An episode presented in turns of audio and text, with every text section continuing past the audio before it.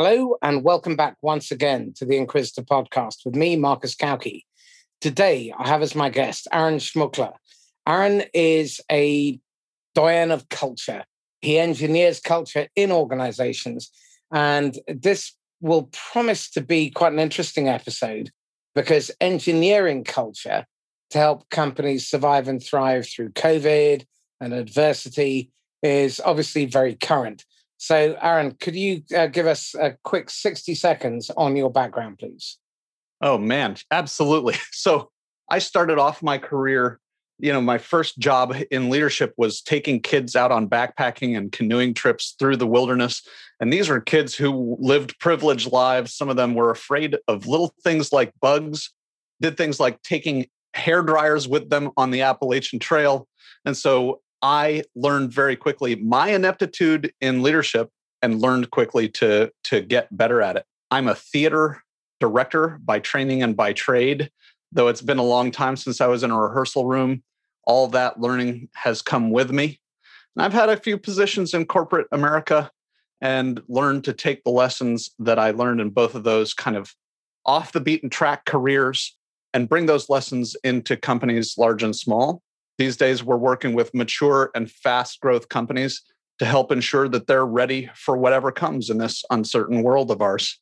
In my background research for you, I see that you almost killed your business partner. Tell us about that. so, my wife told me she was pregnant, and I looked around at the prevailing work culture and I thought, my daughter cannot inherit this. This is not what I want for her. And it's not what I want for anybody else in the world either. So I reached out to a friend of mine who I thought had some some unique skill that could be brought to bear in changing the culture. And we started talking about whether or not we were going to found this company together. I thought, what a great way to spend a day talking about this and paddling a canoe down a river. so we went down a river that uh, unfortunately I was unfamiliar with. He was not an experienced paddler. And we ended up in some rapids that probably would have been fine with a more experienced paddler and I just never should have brought him down those rapids. So that was my fault. And we ended up in the drink. I ended up pinned under a rock and almost drowned. He also took on a lot of water in the lungs, or at least, you know, swallowed a lot of water. And we ended up hiking through an army base with one pair of shoes between us, no food, no water. We ended up in the drink because he did something wrong but he did something wrong because he was inexperienced, and I set him up for failure. Despite both of those things, there was not a moment's recri- recrimination. There was not a moment's finger pointing.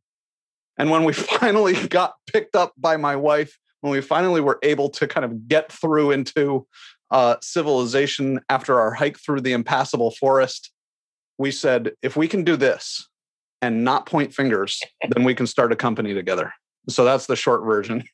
Okay, so t- tell me this: uh, describe the culture you created together, myself and my yeah. business partner. Yeah, it's a culture of uh, pointing ourselves at a, ourselves at a goal, and as long as you're both pointed at a, at the same goal, you end up shoulder to shoulder instead of face to face. And when you're face to face, fighting and argument can happen, and we do argue, by the way, but we argue fair we fight fair. We fight about ideas. We fight about what's best, not about character. And so the fighting is productive. And sometimes it gets passionate, but we always come out in a new position. And so that that tells you something of the culture that we've formed. And by the way, the the end goal is improving the work lives and improving the work effectiveness of the people that we serve. It's a higher purpose that we're serving so it's more important than any other conflict that may come up. So this is interesting. I mean, everything that you've talked about is really about managing people's response to change. So, how do we manage the relationship between how we treat people and how we adapt to changing circumstances? That's a what an important question. It's said that people hate change. And on one level or another, I think we all do. And we all also are capable of embracing change.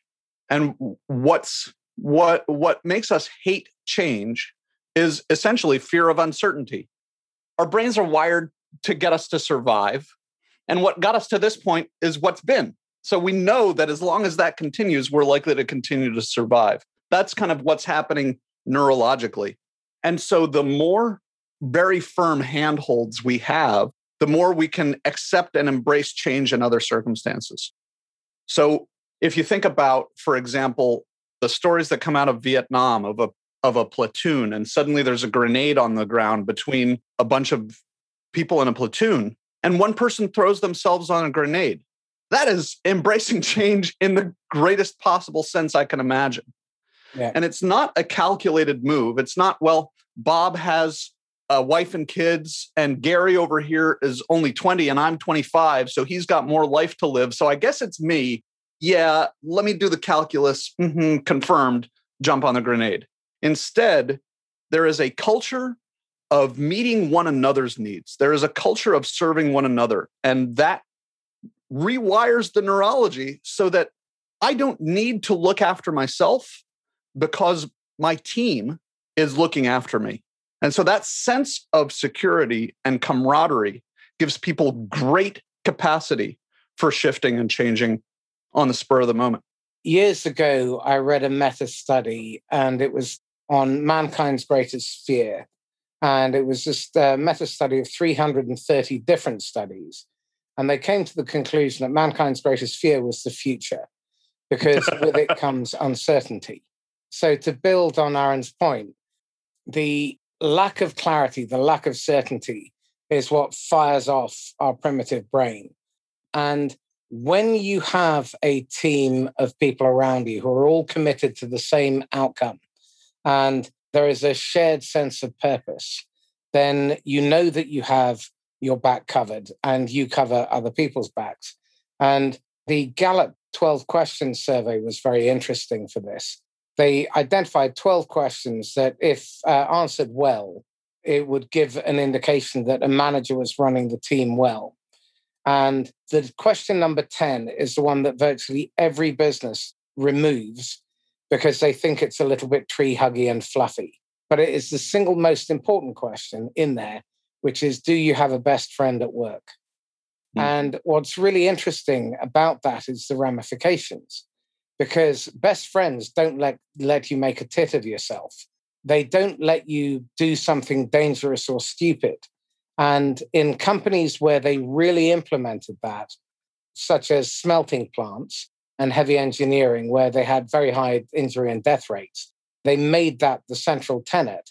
Death mm-hmm. rates and injury plummeted to zero. It reminds me of a study you know i heard on a on a radio program where they brought talking about feelings onto oil derricks. Yeah. And there was kicking and screaming and recalcitrance and you know people grumpily saying no. weeks later, months later when they finally did start talking about feelings, accidents and injuries and deaths as you say, they plummeted because in the work that we do with our clients, we call it be obvious.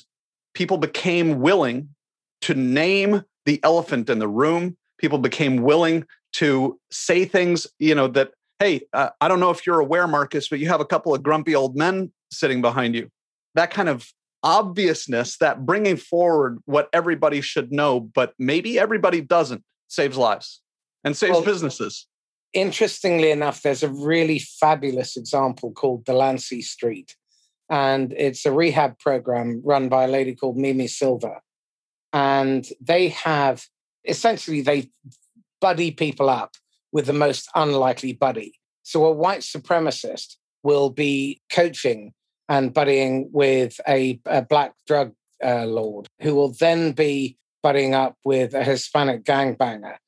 What's really fascinating about this is the level of rigorous authenticity and the opening up of feelings. So they have these uh, meetings every day where they have to open up and they've got to te- um, say their piece. But what's fascinating is that they have a 98% rehabilitation rate. Wow. the average Wow, that's rate, extraordinary. Absolutely. The, the average recidivism rate is over 80% in the rest of the penal system. And they run two businesses a restaurant business where they take people's cash and credit cards, and a removal business where they take people's property and cash and credit cards and they only have a 2% recidivism rate. And this Incredible. is really very interesting because, again, I think far too often people are afraid of being vulnerable. And the Latin root of the word vulnerable is vulnerabilis. And it means to make yourself woundable, to put yourself in harm's way and do it anyway. Mm. So a Roman legionary would rip off his armor and go into battle. Bit crazy and not necessarily the best health and safety advice, but definitely an act of courage. And I think far too often people build this wall or this armor and because they protect themselves that way, they end up being incredibly brittle. So that creates mm. uncertainty. So I'm mm. curious about how authenticity feeds into your work. Wow. Oh, there's so much to unpack there. So I love the word, the use, you use the word brittle. Yeah. And uh, right, I mean, that just speaks of this kind of rigidity, that there's weakness in rigidity where the, a tree sways in the breeze and, and doesn't break. Here in the Pacific Northwest, we have these towering, these towering evergreen trees, and they just break off branches. Right, the wind comes. They, it's like okay, we can let this branch go, so that the rest of the tree can can survive. And then also in your story about these businesses that these criminals are running, there's implied in that they take people's cash and credit cards and that they're taking people's uh, property there's an implied, hey, we're giving you trust.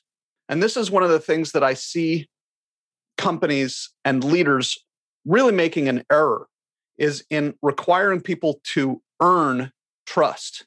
And it's kind of like that stuck between a rock and a hard place of you can have this job once you get the experience.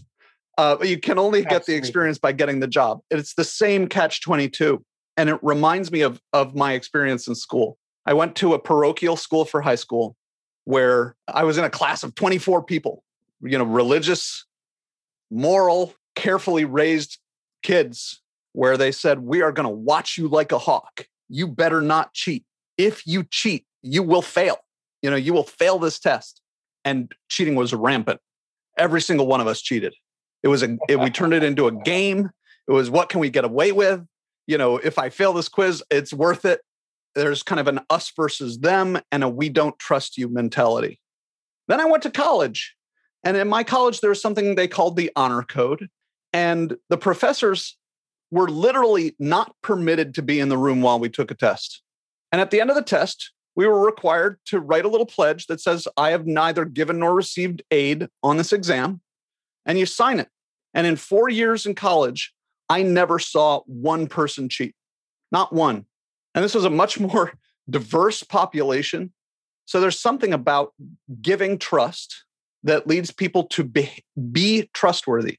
People will live up to or down to the expectations that you set for them. That is really interesting and de- definitely something that I've seen. I don't know if you've read Liz Wiseman's book, Multipliers. Love uh, it. I've read it about three times, I think. Love okay. this book. So, again, I think it's really important to understand. For those of you who haven't read it, it's a must read.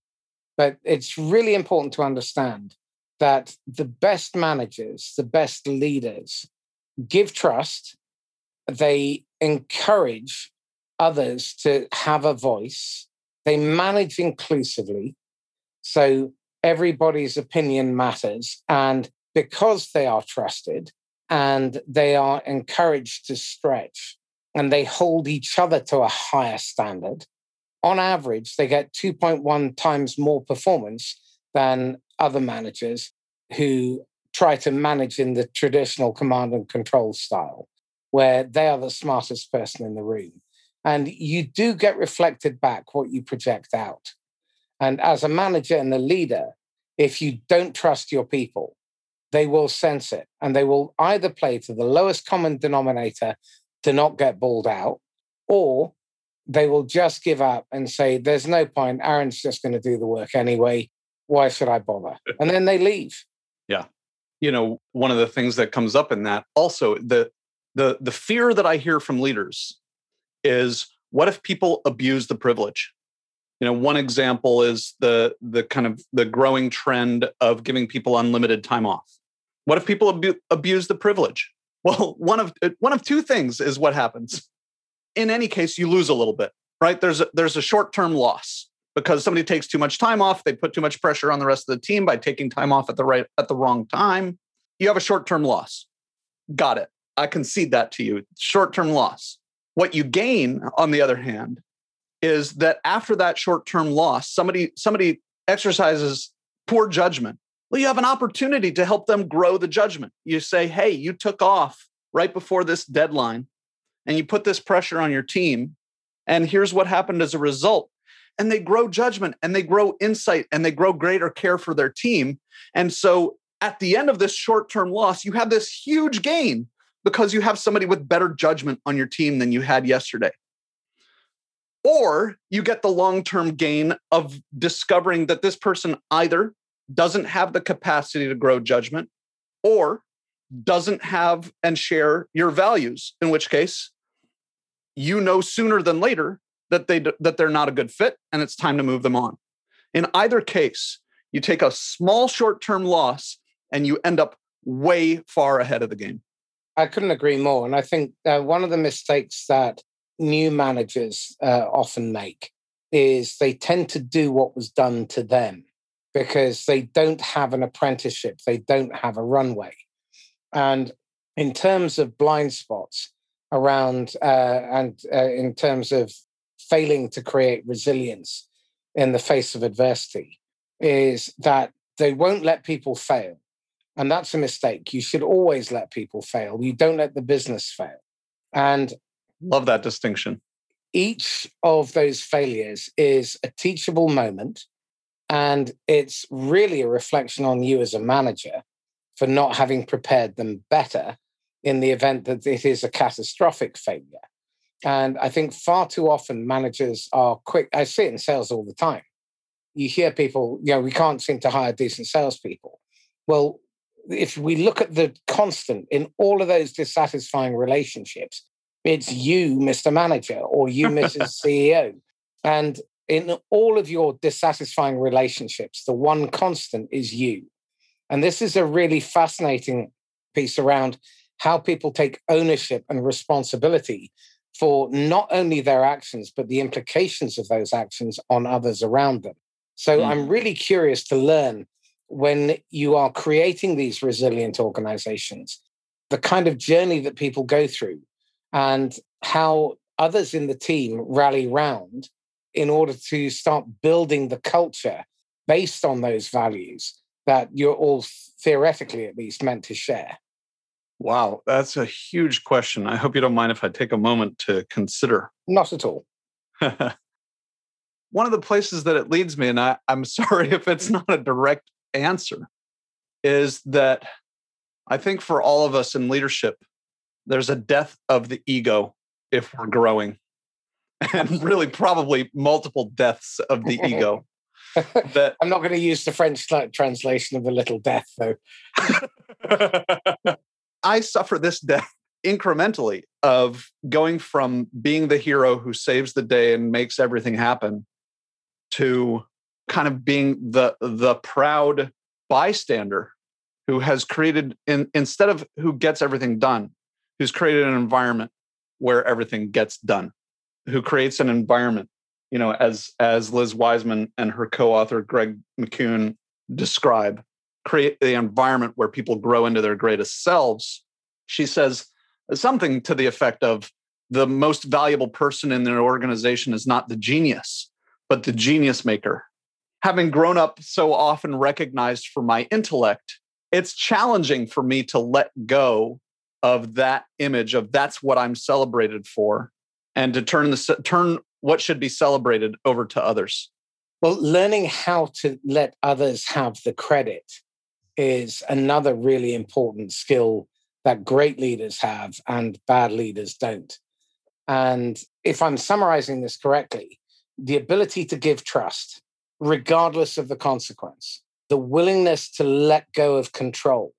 The willingness to subordinate one's own ego. The readiness and willingness to let others have the credit and to believe in the power of the collective intellect to be superior to your own and to stop judging and to let go of attachment. And all of these things are really bloody difficult to do uh, when your ego is hooked. Yeah, that's so right.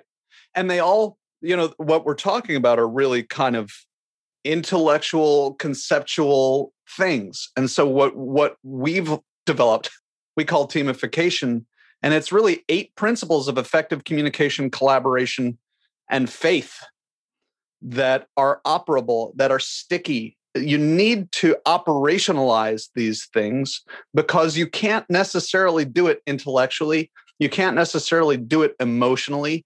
You really have to systematize it because if it isn't systematized, just like everything else in your company, it will break under stress. Can you talk us through the eight steps? All right. So, yay for failing. You've got to, and we talked about this already, you've got to celebrate failing, not failure. Failure is a thing, right? It's it's a noun. It's like a ball and chain. Failing is a present progressive verb. All you have to do to st- it, to get rid of it is to pick yourself up and keep continue. So there's yay for failing. We've already talked about be obvious. Nothing goes without saying. What's obvious to you is not what necessarily what's obvious to me. Do not be subtle. Hinting doesn't work. So be obvious. Anything that's worth saying is also worth repeating.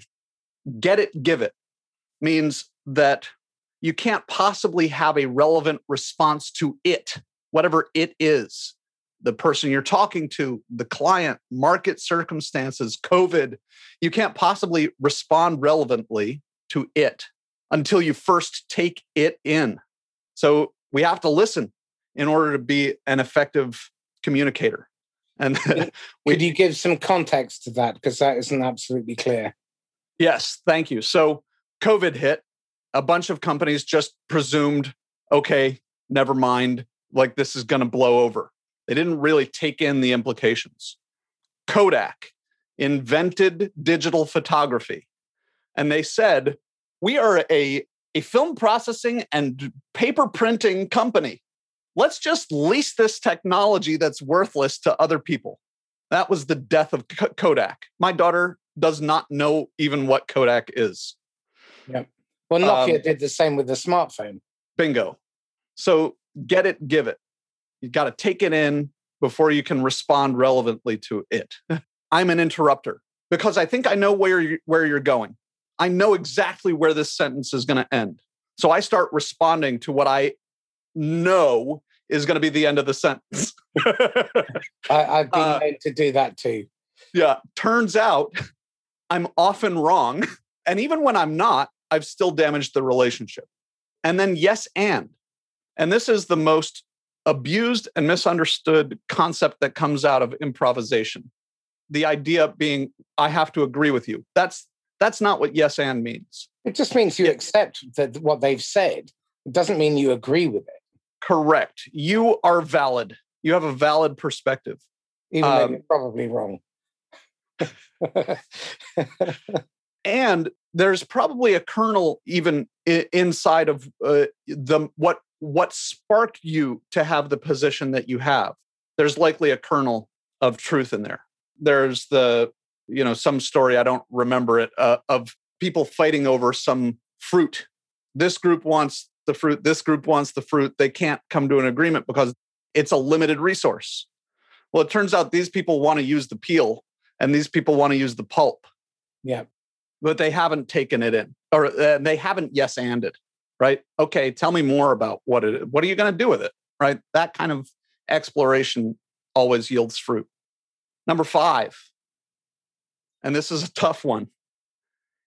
It's never about the thing, it's always about the relationship.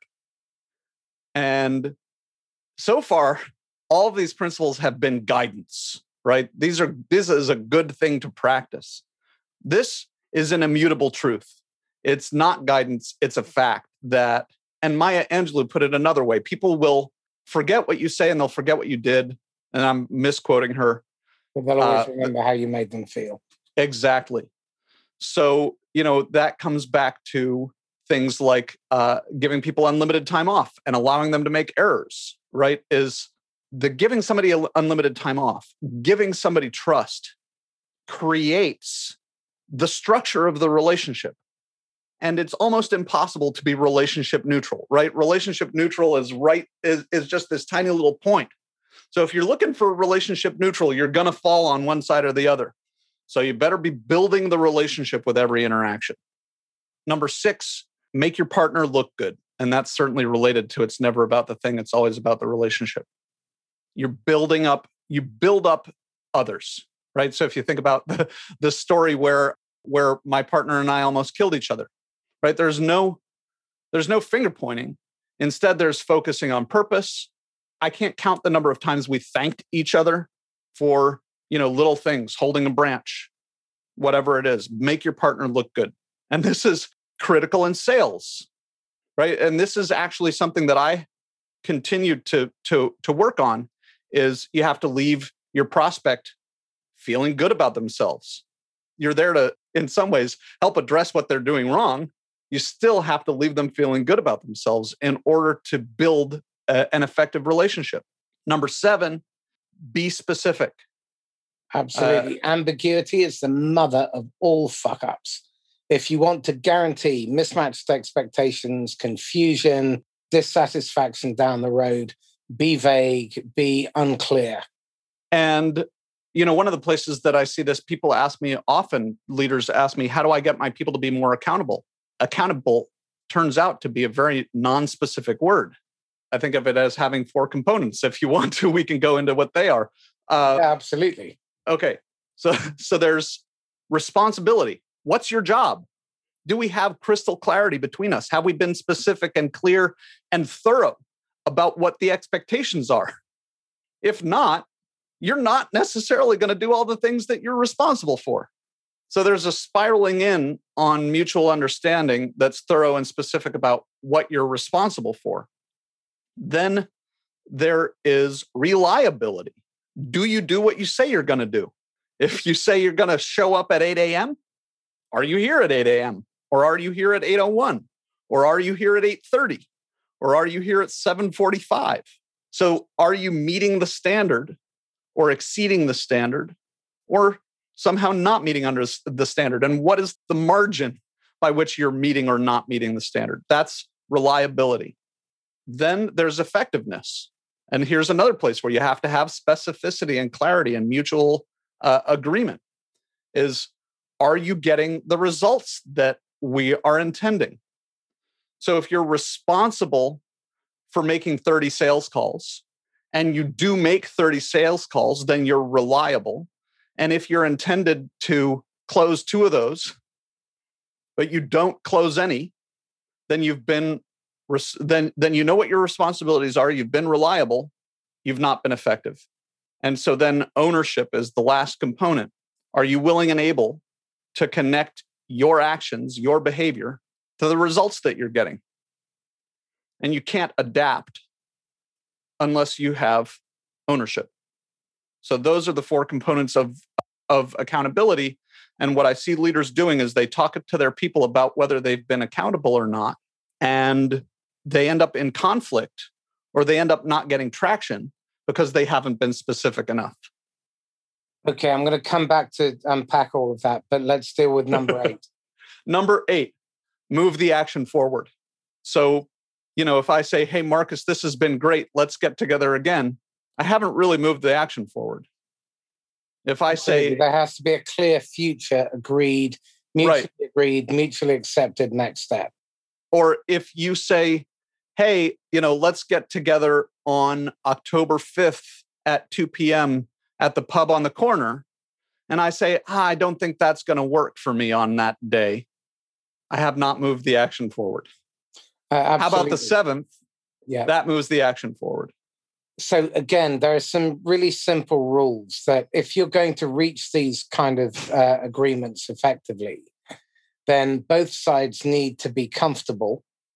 They both need to accept it. They need to agree exactly so my version of blue has to be exactly the same Pantone as yours, or we don't have mutual uh, agreement. we both have to understand the same outcome and intent. And we both have to mutual agreement, acceptance, understanding, comfort, and commitment. We both have to commit equally.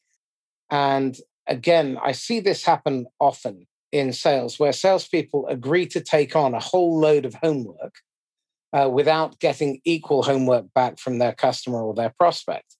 And so they end up being run ragged because not only have they done that, but they also haven't agreed that clear next step. So then they spend 80% of their working life chasing people they should have disqualified or closed on the last conversation. And when you look at things like reliability and being responsible, you also need to look, I think, at relevance as well. It's very important that you build relevance into the whole management and leadership picture. Because if people don't see what's in it for me and what's in it for our team and what's in it for our mm. customer, then chances are you won't get that level of commitment that you need. And I, I think far, far too few people actually think before they ask people to do stuff. And they haven't planned, they haven't done the rehearsal time. And when you were talking about effectiveness, it's all fine and dandy, people doing a whole load of behavior, but they don't ever seem to ask the question, well, why do we still do this? Yeah. In this day and age, it makes absolutely no sense to play the numbers game in sales. I don't know if you've ever seen the statistics on this, but it's truly depressing that in COVID, on average, to get an opportunity to advance to a second meeting, if you are manually dialing and making cold calls, you will have to make 3,240 cold calls to get one meeting to advance to a second meeting. Wow. Precisely. Now, can you wow. think of just think about this? Can you think of any other department where that level of inefficiency is even remotely acceptable? no. oh my the statistics are, and this is based on 40 million cold calls a year, it takes 33 dial attempts to get one effective unless you're calling a senior exec in IT, in which case it's 46 dial attempts to get one uh, effective. Only one in 14 effectives advance to a first meeting, and only one in eight first meetings result in a second meeting. Now, with those multipliers working against you, surely somewhere along the line, someone has to say, God, give me some insight why? Why do we do this? But then on top of that, you've got marketing inflicting 4.8 quadrillion adverts a year on the unsuspecting public that get only one click or none. And then people wonder, why is it our marketing isn't working? And you combine those two acts of idiocy, and you've just got to say to yourself, this is broken. But no one seems to be taking the, the challenge to leadership because that's how leaders got successful.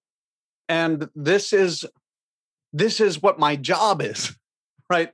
My job is making cold calls. My job is creating these advertisements. And what doesn't happen, I think to your point, is nobody says, okay, hold stop the presses. Here's what's obvious. We're spinning our wheels. We have to stop take the short term hit so that we can sit down and look at the reality. And leaders insulate their people from reality all the time to their detriment.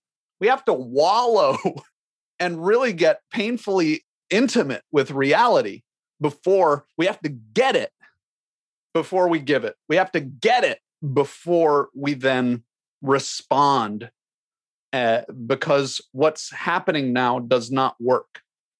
Well, again, this is a trip to the woodshed for those of you who think that that kind of behavior is acceptable.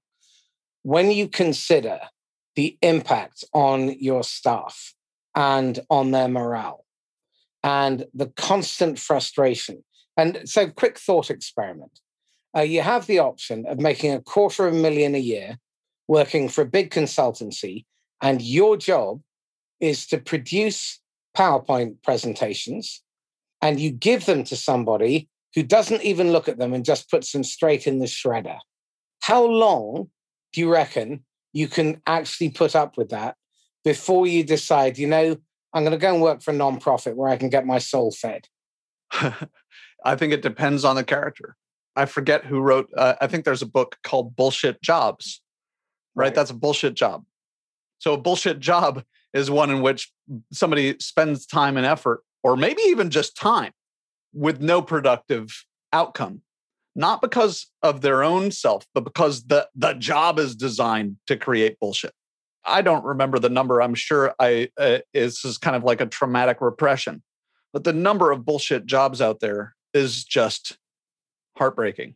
This then raises yet another question because the values and the objectives that drive investors and the ripple effect that that has on leadership and the trickle down ne- negative trickle down effect that that has on managers and then the impact that has on your employees particularly frontline sales staff or frontline service personnel and then the knock on effect that that has on your customers and the impact that has on your churn rate. If you suffer from a 15% turnover of customers, over three years, you've lost 49% of your customers, which means that that creates more pressure at the front end to replace them just to stand still. And then you hear these cold blooded, soulless capitalist, allegedly savvy investors propagating that system of uh, management abuse and saying, oh, well, you know, this is the, uh, a great business model. It bloody well isn't. It's just stupid. For some reason, just because they have money, it uh, affords them the right to destroy perfectly good companies. there are good investors out there, don't get me wrong.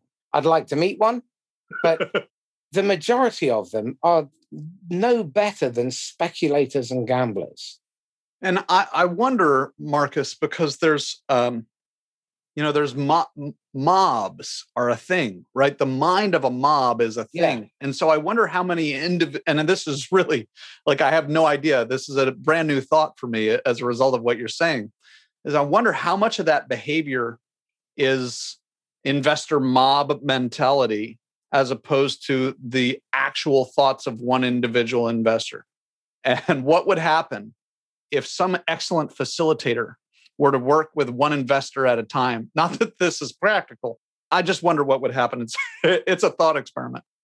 I have another thought experiment. What if an investment group allowed the investees to be supported in such a way that they focused exclusively, obsessively on ensuring customers get their needs met, that the customers' outcomes were paramount.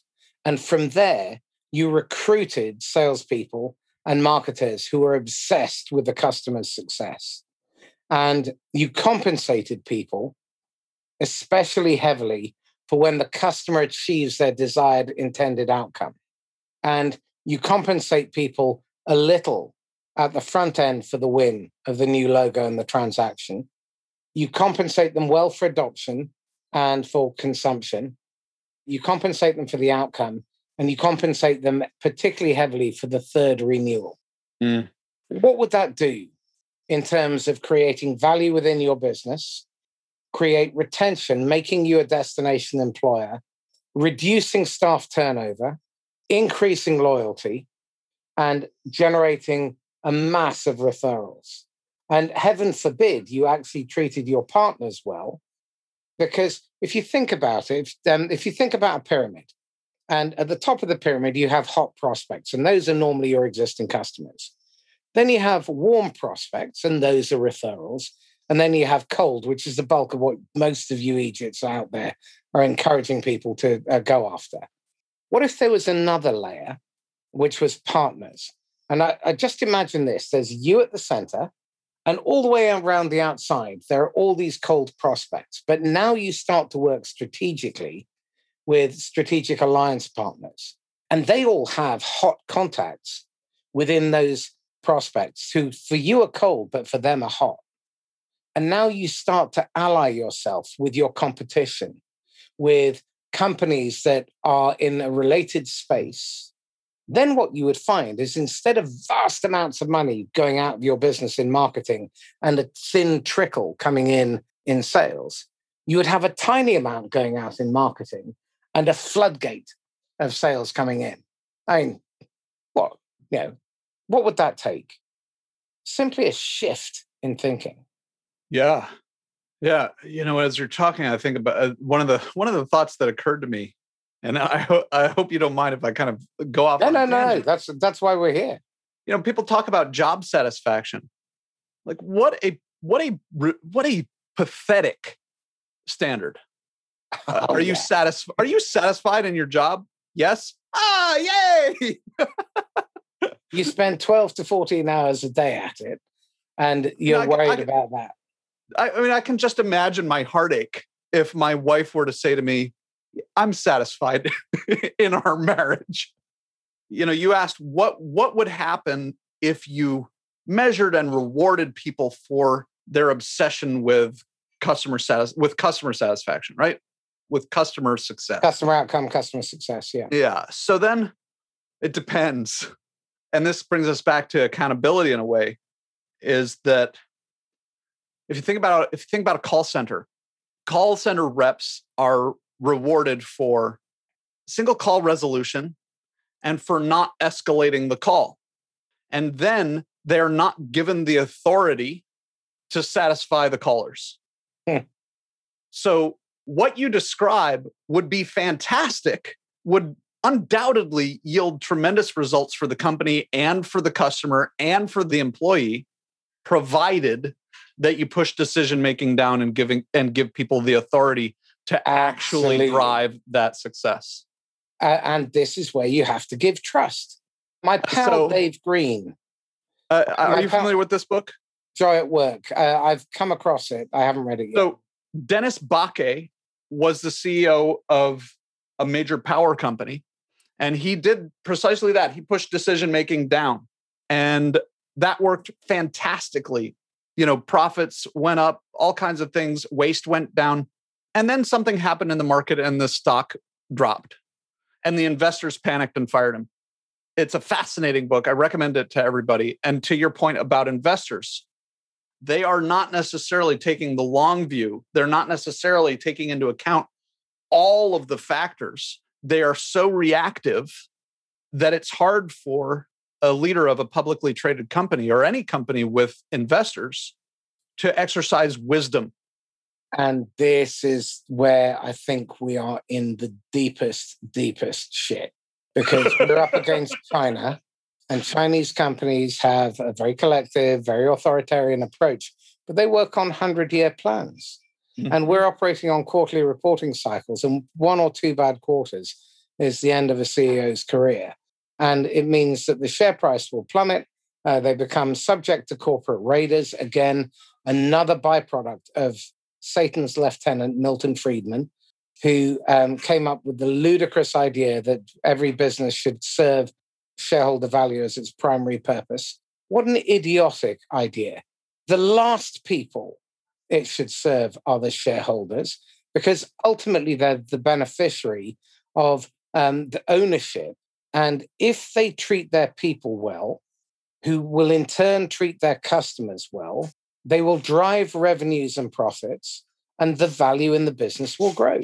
And the last 40 years has seen capitalism, investment, and sales and marketing take a terrible wrong turn. I'm by no means a fluffy, bunny hugging socialist. But what I am absolutely against is the rapacious selfish capitalism that has evolved over the last 40 years, where the people who are, have most at stake are the people who have the least say and are often mm. punished by greedy few. And it's not about being anti capitalist. I'm absolutely pro capitalism, but I believe that companies should serve their community, should serve their people, should serve their suppliers, and above all, should serve their customers. And if you, that's the reason we exist. It's been lost. As a result, we now have what passes for great in sales being a selfish, transactional, self orientated, greedy, money orientated salesperson is held up as the pinnacle of what's great in sales. And I'll even say, if I'm if I may, that it's not the salesperson's fault. No. We truly are tribal. No matter our, our moral fortitude, we are so influenceable by power, by our addiction to shelter and food and clothing that we are we are bendable we are malleable and so you look to wells fargo yeah. which has exactly the influences that you're talking about. Instead of serving people we are we're about more accounts more accounts more accounts not serve the customer serve the customer serve the customer. And so you get good people doing immoral things in order to belong as part of the tribe. And it's it's neurology not not immorality at the front lines that leads to this problem. I agree. The challenge here though is that it starts at the top. And if the people at the top I, have recently worked with a number of close colleagues and we've launched a, uh, a community called sales a force for good. And we're taking the gnarliest most difficult, uncomfortable, challenging questions we can out to the market. So, what needs to change in terms of leadership, compensation, measurement, and culture for any positive change in sales to be sustainable? What needs to change in who and how we recruit in sales for the customer to feel safe? What do we need to do in terms of restructuring the entire revenue operation, marketing, sales, customer success, account growth, professional services, and all ancillary related functions for the customer to be at the heart of everything a business does. And what needs to change in terms of the investment model for any of that to be possible? Is that a question for me? it's eh, well, it's a it's a broader question. To, yeah, that's a huge question, and the the the thought the only thought that comes to mind immediately is is aligning of interests right you know i think about it in my own in my own field of essentially kind of consulting and training. And in so many service service fields what happens when we charge hourly? I refuse to charge hourly. Absolutely. Because a mugs game. uh, a it's just too much work for me. I don't ha- i don't have a mind to track my hours. Does anyone second, Secondly, it puts us at it puts us at it's a conflict of interest. Absolutely. Because the more hours I work, the more that I make. The fewer hours I work, the less I make. It should be about the outcome. How do we align interests? So to interrupt us both together. Sorry, my fault because you're my guest. But th- this is where I have a real beef with the entire training business as, as well. The industry is broken, and we've allowed ourselves to be broken because of spineless leadership, spineless selling, and a total lack of the customer's best interest. No one pays a trainer because they want people to learn stuff to retain it.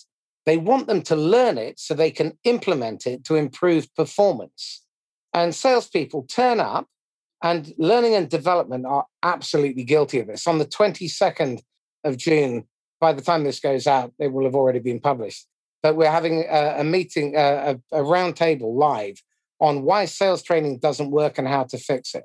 And I've got a couple of L&D professionals coming in to give their view. Now, what I'm really interested in is why the hell do they let the smile sheets and retention be the measure? Under no circumstances should you pay a trainer a penny just because they entertained. And I don't care how much they retain. The reality is 90% is forgotten within a week anyway. And 80% of people stop implementing all the sales training inside of two weeks.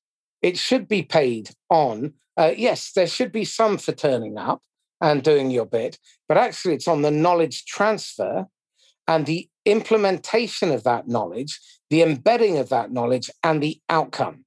Did you know that the gold standard for online training course completion is 3%? Three that, fucking percent. That just hurts my heart. It does. That's an obscenity because you see all these companies moving over to online training because it's more convenient and let's face it, it's cheaper. And you end up with people who don't improve. The needle doesn't move to the right. In fact, all that happens is you lose a couple of days' work for 50 or 100 people, and then they backslide. And then they say, bloody training doesn't work. Of course it doesn't, because you're an idiot. And, and and how many people who actually complete 100% are solo focused on the training as opposed to letting the video play on one screen while they go check Facebook on the other? Absolutely or they're only focused on getting the thing so they can add it to their CV. All these acts of idiocy are compounded because people don't ask the right questions. There is a must read book, which many of my listeners will have heard uh, me refer to before. It's called The Road Less Stupid by Keith Cunningham. it is okay. an absolute must read. If you run a company, or you're thinking of running a company, or you're a manager, or you're an aspirational uh, entrepreneur, read that book and implement it. At the end um, of every chapter are a dozen to 20 really excruciatingly uncomfortable questions. Must read. I love it. So uh, that's now on my list. I'm going to go read The Road Less Stupid and I'm going to I'm going to laugh every time I look at the title. And speaking of of retention and behavior change, you know, language. Language is so important because it wires our neurology. And that's why we've got these eight principles all of which have very sticky phrases that represent the truth that uh, that underlie them. So our clients go through a few hours with us on on these principles and they become inadvertently a part of the vernacular. And they tell us 6 months, 6 years later, they're still saying things like yay for failing. They're still saying let me be obvious.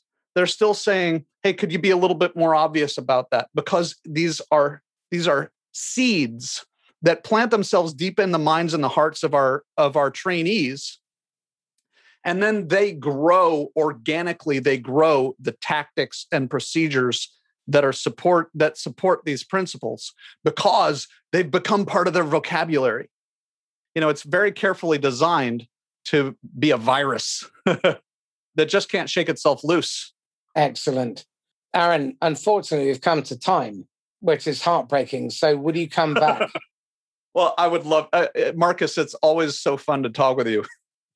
Wonderful. You get me. You get me thinking in new ways. You get me th- having new thoughts. It's really fun. This has been really, really very interesting. Tell me, you've got a golden ticket, and you can go back and advise the idiot Aaron, age twenty-three. What choice bit of advice would you give him that you know he would have probably ignored? Think bigger. Yeah, the moment I started to think significantly bigger, unreasonably, unfeasibly bigger, much bigger and better things started to happen in my world. Yeah, it's tremendous. You know, I shut myself up before I said, think bigger, you're capable of more. Because it's not really so much about the capability, it's more about the tide.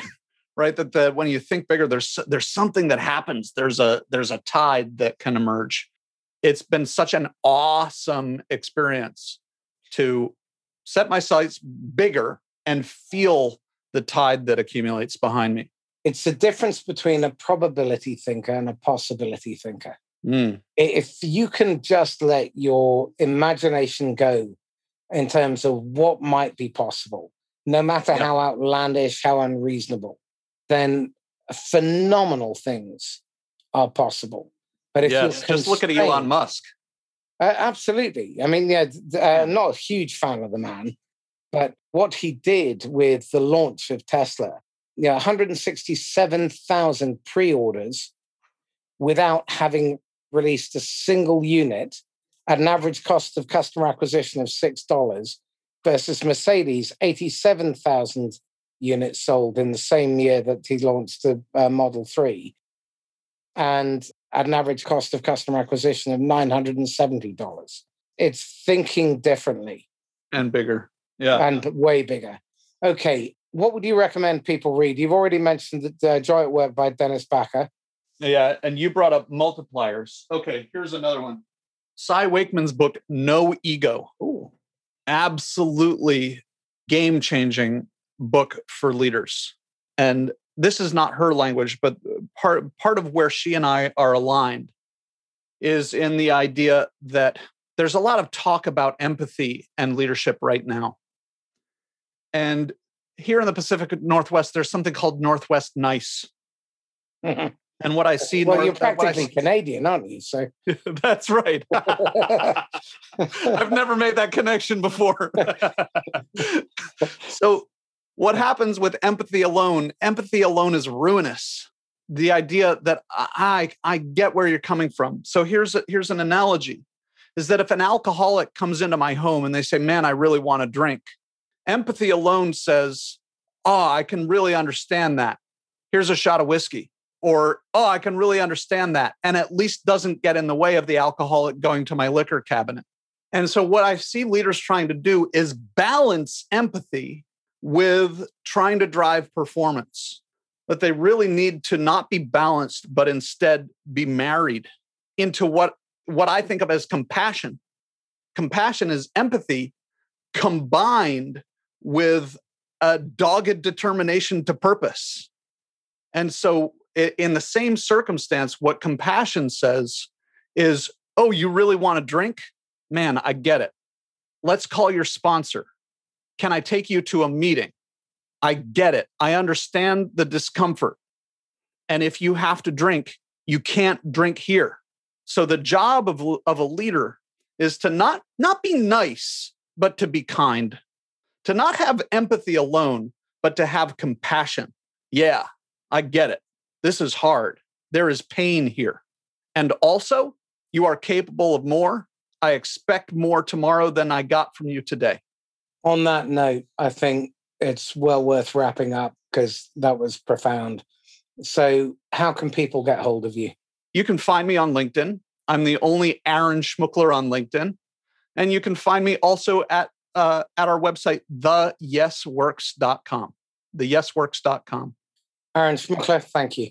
Marcus, oh my gosh, what an incredible pleasure. This is Marcus Cauchi signing off once again from the Inquisitor podcast. If you found this insightful, useful, then please listen again, take notes, and please, please, please refer it on to someone else who would benefit from it, preferably a leader or an investor. And both Aaron and I are available on Saturday nights for entertainment. Look, if you want to get hold of me, if you want to be a guest, or you know someone who'd be a good guest as well, my email address is marcus at laughs-last.com. And in the meantime, stay safe and happy selling. Bye bye.